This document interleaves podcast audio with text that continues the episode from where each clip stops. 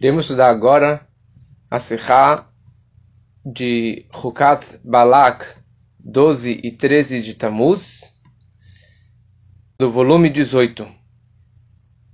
E Rebbe fala o seguinte: já foi falado várias vezes o que o Shalosh Nei Luchot HaBrit ele fala, que todas as datas do ano, mesmo datas rabínicas, tem uma ligação com a Parashá da Torá que cai naquela semana. Então, se entende que o Chag HaGeulah, a redenção do Rebbe anterior, que saiu da prisão por ter difundido o judaísmo durante o comunismo, ele saiu em 12 e 13 Yud Beit Yud Gimel Tamuz, e normalmente isso está ligado com a Parashá Chukat Balak, isso coincide com a Parashá Chukat Balak. Então, com certeza tem uma ligação da libertação dele, da prisão e desse exílio com a Parashá Chukat Balak. E isso se expressa em três ideias: a ligação com a Parashá Chukat, a ligação com a Parashá Balak e a ligação com as duas Parashot juntas, que muitos anos elas estão juntas. Como foi falado várias vezes, que no momento que duas Parashot elas são lidas juntas no Shabbat, elas são consideradas como se fosse só uma Parashá. Como na prática a gente lê somente uma Haftará naquela semana. Então, com certeza, fora a ligação com a Parashá sozinha, tem uma ligação da união das duas Parashiot com Yud Beit e Yud Gimel Tamuz, com a redenção do Friedrich Rebbe. O Rebbe começa a explicar a ideia da Parashá Chukat. Parashá Chukat vem do nome Chuká, que significa um dogma. Um dogma é uma mitzvah que não tem nenhuma razão. Como está escrito, Chuká hakakti gzerá gazarti, eu fiz um decreto, eu decretei, e você não tem o direito de questionar. Ou seja, essa é a vontade pura de Hashem. O que isso representa no Avodat Hashem, o que representa no nosso serviço a Hashem, é o trabalho de Mesirut Nefesh, de auto-sacrifício que está acima de Tam Vedat, acima da lógica do homem. Porque pelo intelecto, pelo Sechel, você tem várias razões para fazer alguma coisa, ou não fazer alguma coisa, fazer de acordo com o meu entendimento e a minha completude, da forma que eu absorvi essa mitzvah. Mas não de me sacrificar e sair da minha metziut, da minha vida, para poder fazer algo maior além do meu intelecto. Por essa razão, o conceito de Mesirut Nefesh não consta na Torá Shebirtav, na Torá escrita, somente na Torá Shebal Pé. Porque Torá Shebirtav é o conceito de Chokhmah, a sabedoria divina. E Mesirut Nefesh está acima de Chokhmah, está acima do Chokhmah e do entendimento do Chokhmah e do Tam e da razão e do Dat do homem. E aqui já entendemos a ligação dessa Parashá Chukat com Chag HaGeulah de Yud Beit Yud Gimel Tamuz.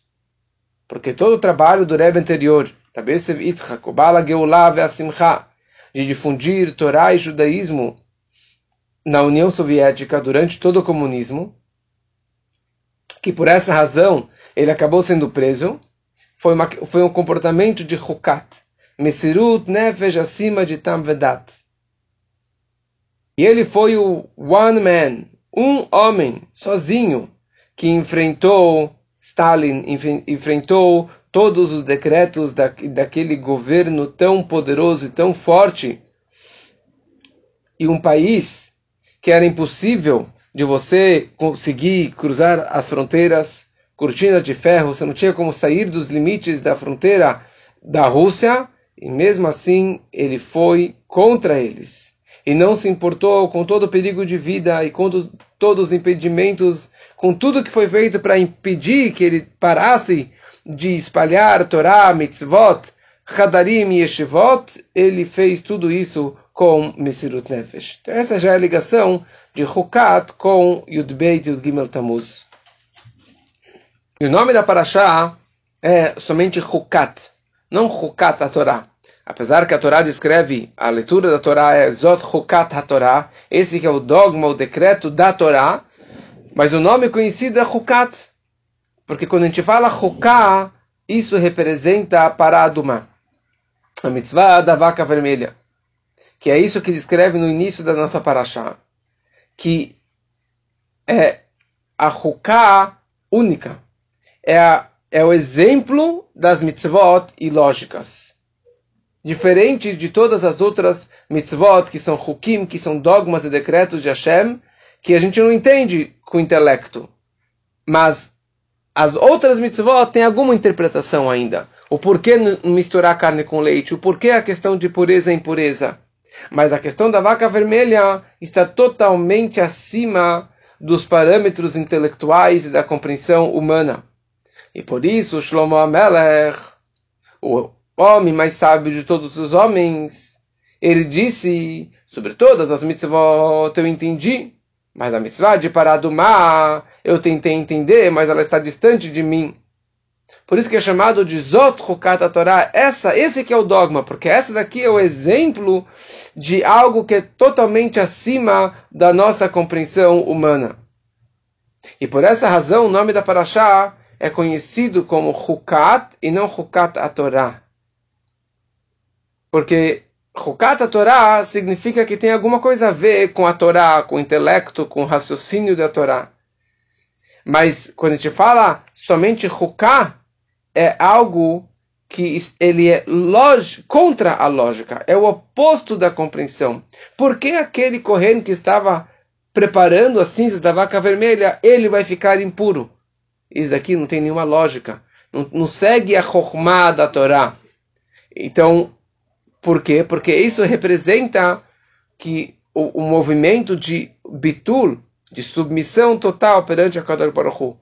No momento que você cumpre uma mitzvah, somente porque assim Hashem decretou, então isso é a maior conexão e a maior submissão que a pessoa ela pode ter perante a vontade de Deus.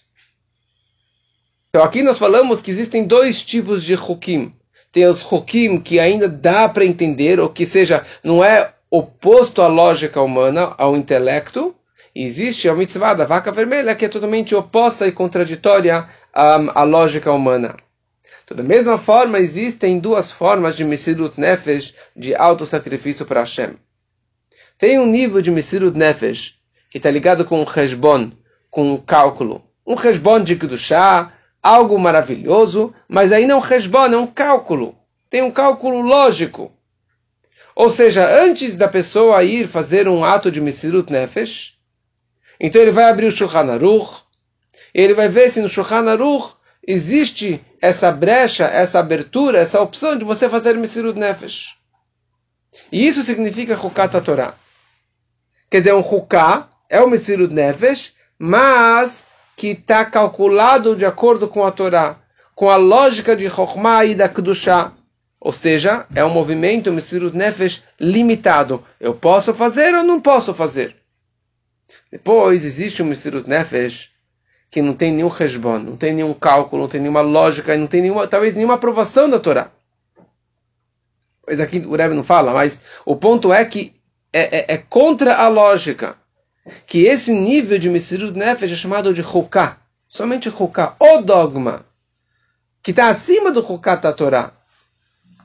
Por quê? Porque esse movimento vem do Etzem HaNefesh, da essência da alma do Yehudi, que está acima da Torá. Porque o pensamento de Bnei Israel, quando Hashem ele pensou em criar Bnei Israel, isso está acima e veio antes de qualquer outra coisa, está acima do pensamento da Torá. Então, já que o Yehudi está internamente conectado com Hashem, de uma forma que ele está acima da Torá, então por isso que o Yehudi tem esse movimento de Mesirut Nefesh, que esteja acima das limitações da Torá e de qualquer cálculo lógico. E este era exatamente o movimento e o Mesirut Nefesh que o Baal HaGeulah VaSimcha, o Rebbe anterior, ele teve durante toda a sua vida. Qual que foi o trabalho do Rebbe anterior na União Soviética durante o comunismo? Qual que era o trabalho dele? Como que era a forma dele difundir Torá e judaísmo? Então ele, primeira coisa, ele enviou Rabanim, Shochatim, em todos os buracos da Rússia, para que eles abrissem mikve, que eles abrissem novas yeshivot para bachurim mais velhos, hadarim, heider, escolas para as crianças menores. Mas o principal decreto daquele país foi, o principal decreto do governo foi, que essa foi a principal razão que o Rebbe ele foi preso. Não foi tanto a questão que ele difundiu Torá e judaísmo e abriu yeshivot para os Yehudim mais velhos. Mas o problema, o maior crime dele foi a dedicação total e investimento no Chinuch Shel Tinokot Shel Beit Rabban, na educação judaica e hassídica de todas as crianças pequenas.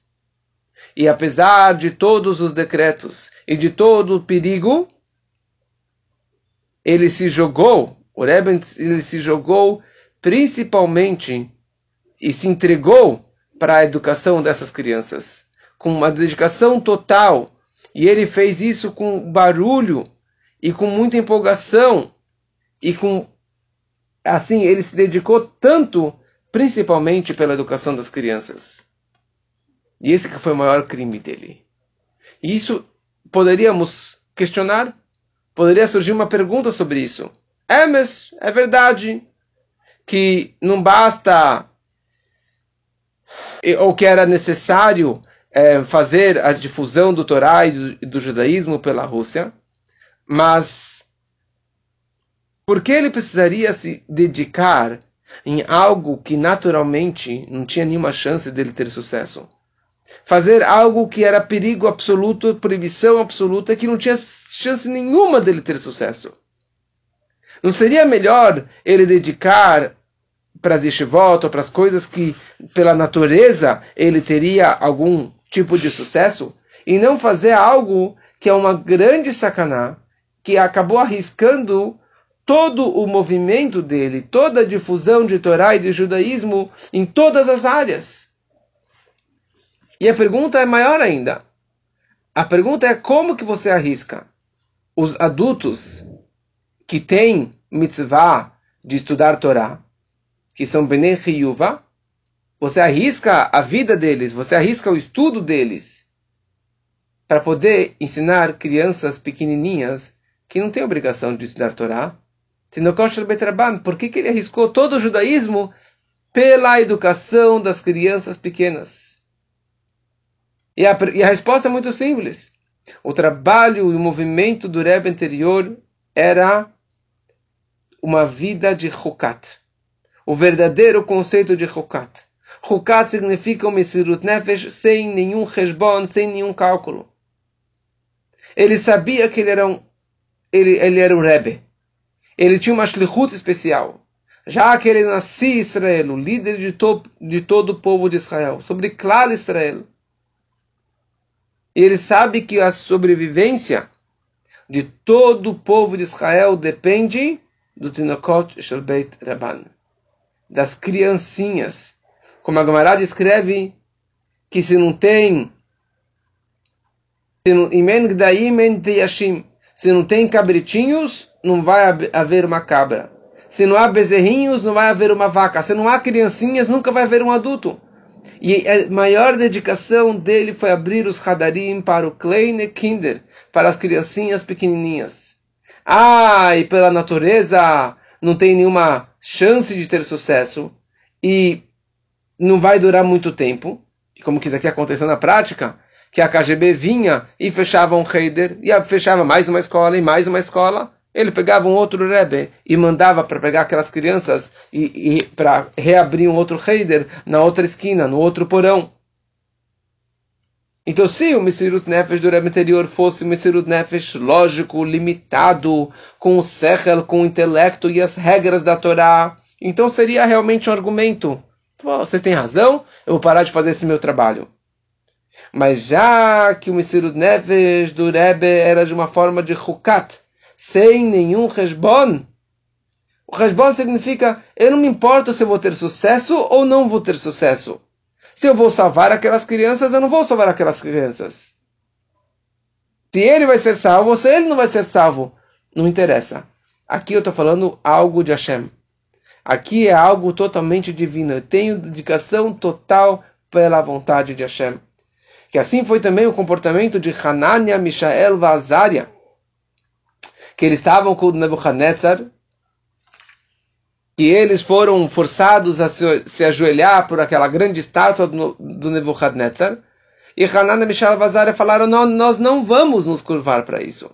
Nós não vamos. Se Hashem me salvar, Hashem me salvou. Se Hashem não me salvar da fornalha, então Hashem não me salvou. Ou seja, eles sabiam que se eu não for salvo, não é porque o Nebuchadnezzar me assassinou, que ele tem o direito de me matar, não. Se nós formos mortos, é porque essa que é a vontade de Hashem. Mas nós estamos fazendo a shlichut, a vontade de Hashem, em vida ou em morte. Então esse nível de Messirut Nefesh, de uma forma de Chukat, nós presenciamos e testemunhamos no Rebbe anterior durante todos os anos da sua liderança neste mundo.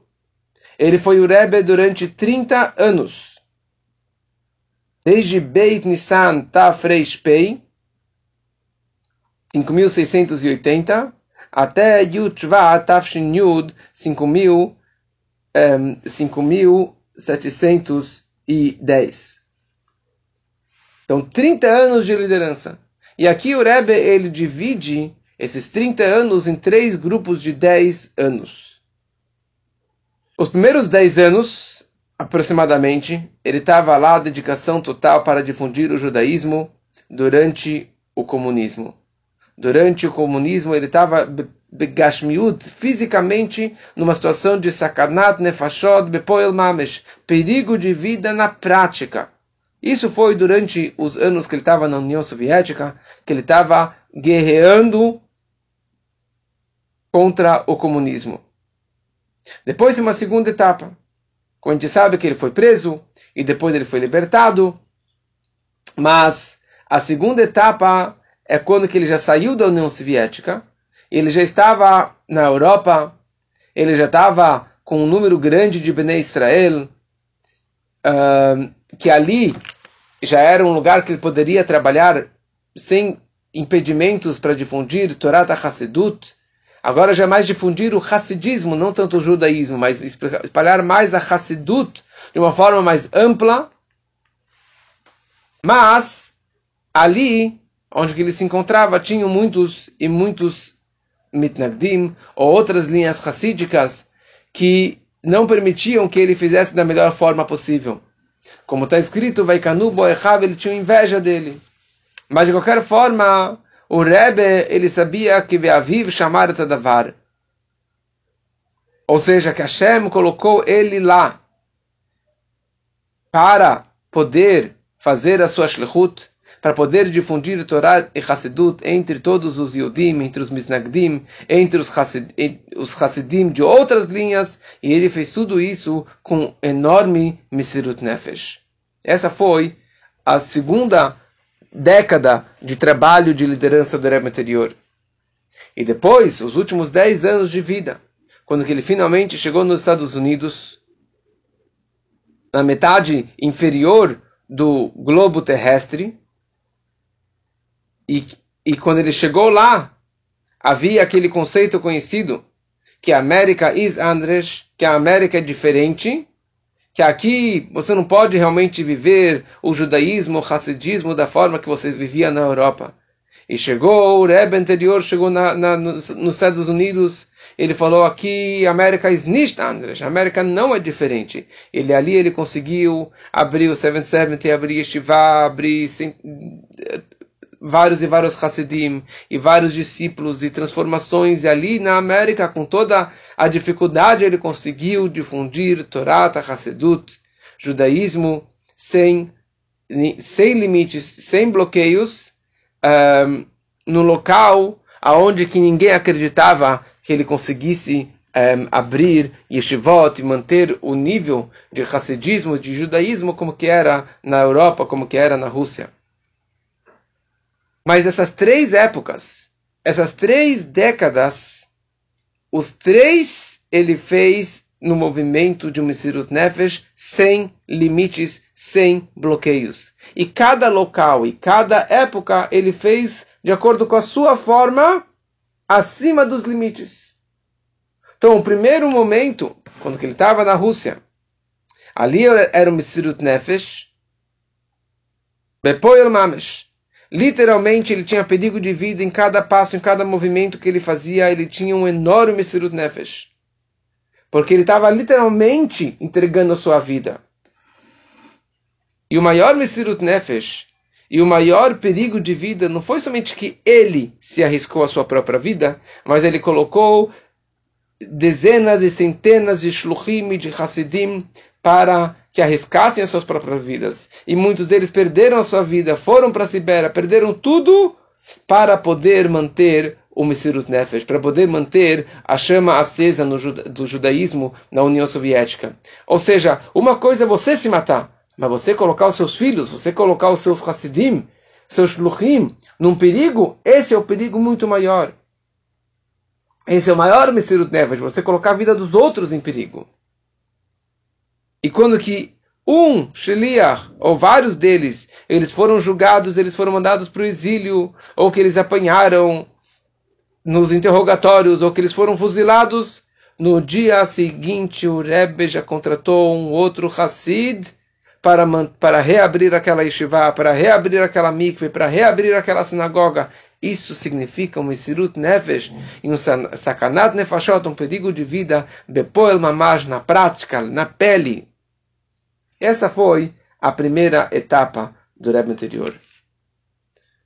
Agora, a sua segunda etapa, a segunda década de liderança, quando ele já estava na Europa, ele já estava na Polônia, e ali ele começou a trabalhar e teve várias dificuldades. E os judeus e os outros líderes começaram a ter argumentos contra eles. Os irmãos, os outros grandes rabinos e admorim começaram a questioná-lo. Por que você faz assim? Por que você não faz assado? Por que eu costumo Havana dessa forma? Por que não daquela outra forma?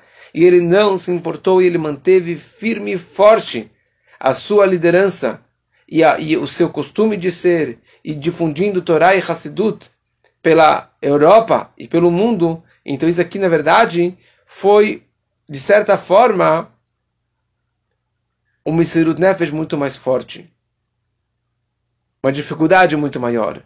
A dificuldade quando que vem da família, quando que vem dos outros Hassidim, dos outros líderes religiosos, e começam a criticá-lo. Então aqui, na verdade, o Messirut Nefesh, a dedicação dele e as dificuldades dele são muito mais difíceis. E daí ele chega para a terceira etapa. O Messirut Nefesh, quando ele chegou nos Estados Unidos, que ali ele precisava ir contra a correnteza, contra o fluxo, e não se importar com todos os gozadores e os zombadores e todos os judeus ortodoxos e reformistas que queriam transformar e atrapalhar todo o trabalho dele. Então, não somente que ele começou a trabalhar com seus Hassidim, com seu povinho lá no 770, mas ainda ele não estava satisfeito só com seus 4 amot, só com as 4 paredes ao redor dele. Eu me salvei, pronto, e é o suficiente para mim. Não!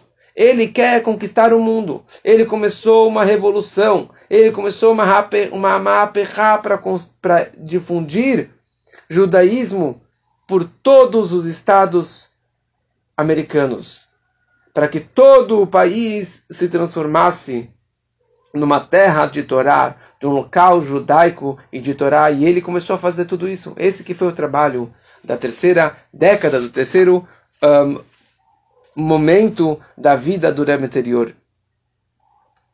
Naturalmente, uma pessoa não consegue ter a mesma ênfase e a mesma garra e o mesmo Messirut Nefesh em 3 momentos diferentes de trabalho, em 3 frentes de trabalho. Tem pessoas que elas se dedicam mais na hora da adrenalina, tem pessoas que elas se entregam mais na hora que ele usa a cabeça, tem momentos, pessoas que quando está mais tranquilo, ele consegue se dedicar mais.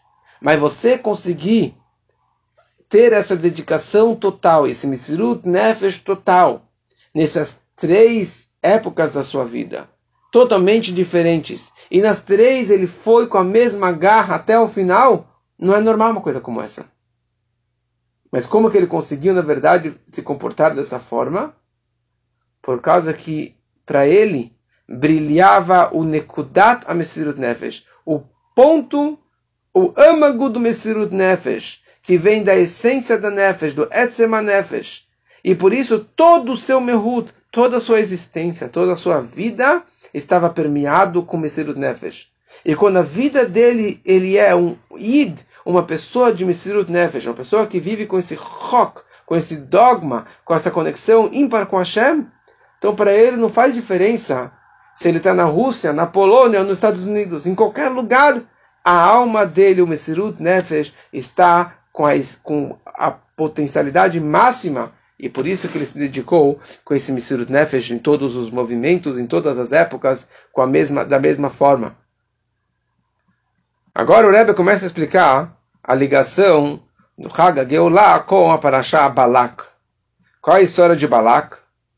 Balak, ele odiava os judeus, o maior antissemita, mais do que todos os nossos inimigos. Balak realmente odiava o nosso povo.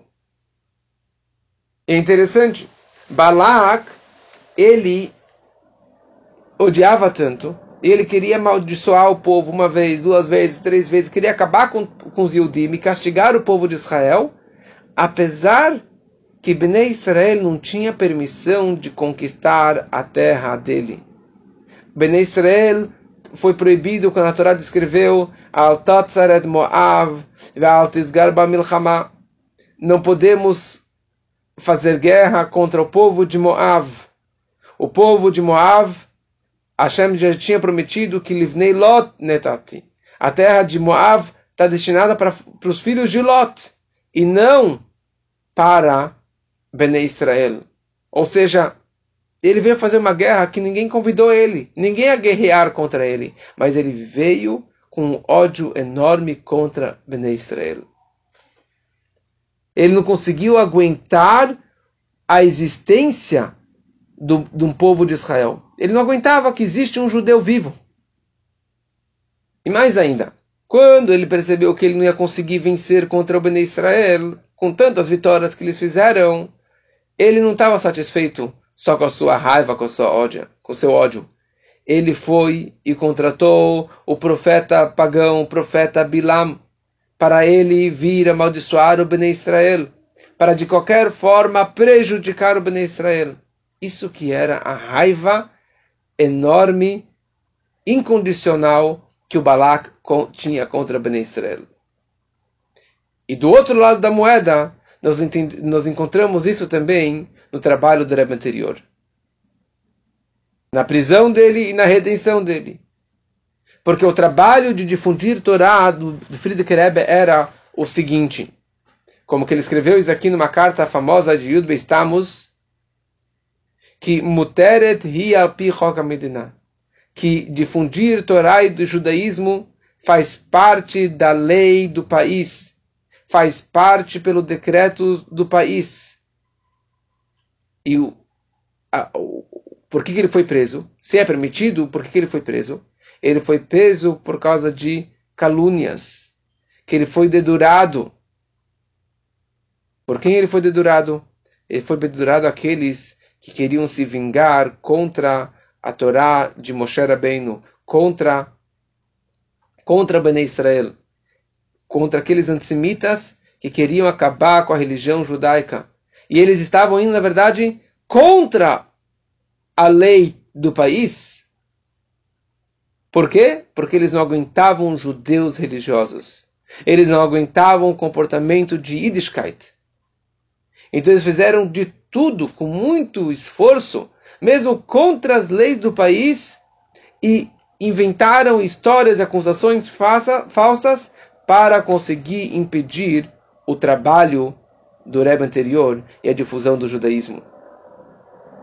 Então, da mesma forma que aconteceu em Balak com Bilam, e não somente ele não conseguiu atacar o Bnei Israel, e eles não conseguiram amaldiçoar o povo de Israel, mas pelo contrário, no final, Bilam, ele deu as maiores barachot que nós recebemos. Ele falou, Matov Alech Yaakov. איתו תעשו ברכות dele. Vaiafoch Hashem Elokecha Alechai Eclará Librachá. Todas as maldições que ele queria fazer, tudo foi transformado nas nossas maiores brachot. Assim também em relação ao Rebbe anterior. O Rebbe anterior, Bala Geula Vesimcha, que os mesmos homens que prenderam ele, que muitos deles eram judeus da Zef Sektia, daquele partido comunista de judeus comunistas, então esses mesmos, o Lulav, o Nachmanson, que prenderam o Rebbe, eles próprios vieram lá e tiraram o Rebbe da prisão. Essa que é a grande transformação, o grande milagre, que isso tem a ver com Balak. Balak e Bilam queriam amaldiçoar, uma grande raiva, um grande ódio, no final eles eram as maiores brachot. Aqui, esses comunistas, eles queriam acabar com o Rebbe e com todo o judaísmo, no final eles acabaram libertando ele, tirando ele da prisão, e com isso dando a permissão para que ele continuasse seu trabalho. Então com isso entendemos a ligação de Yud Beis Tammuz com a Parashá Balak.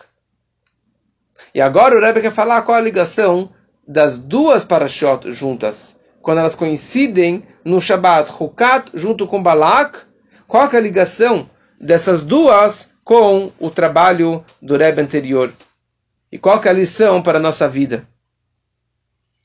Então, esse comportamento, essa oposição de Balak, ele tinha uma lógica, tinha uma razão, porque os judeus estavam atacando todos os povos, e agora eles vão chegar e vão lamber, e vão destruir toda a terra de Israel.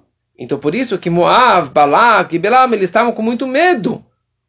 Então, por isso que eles foram atacar o povo de Israel.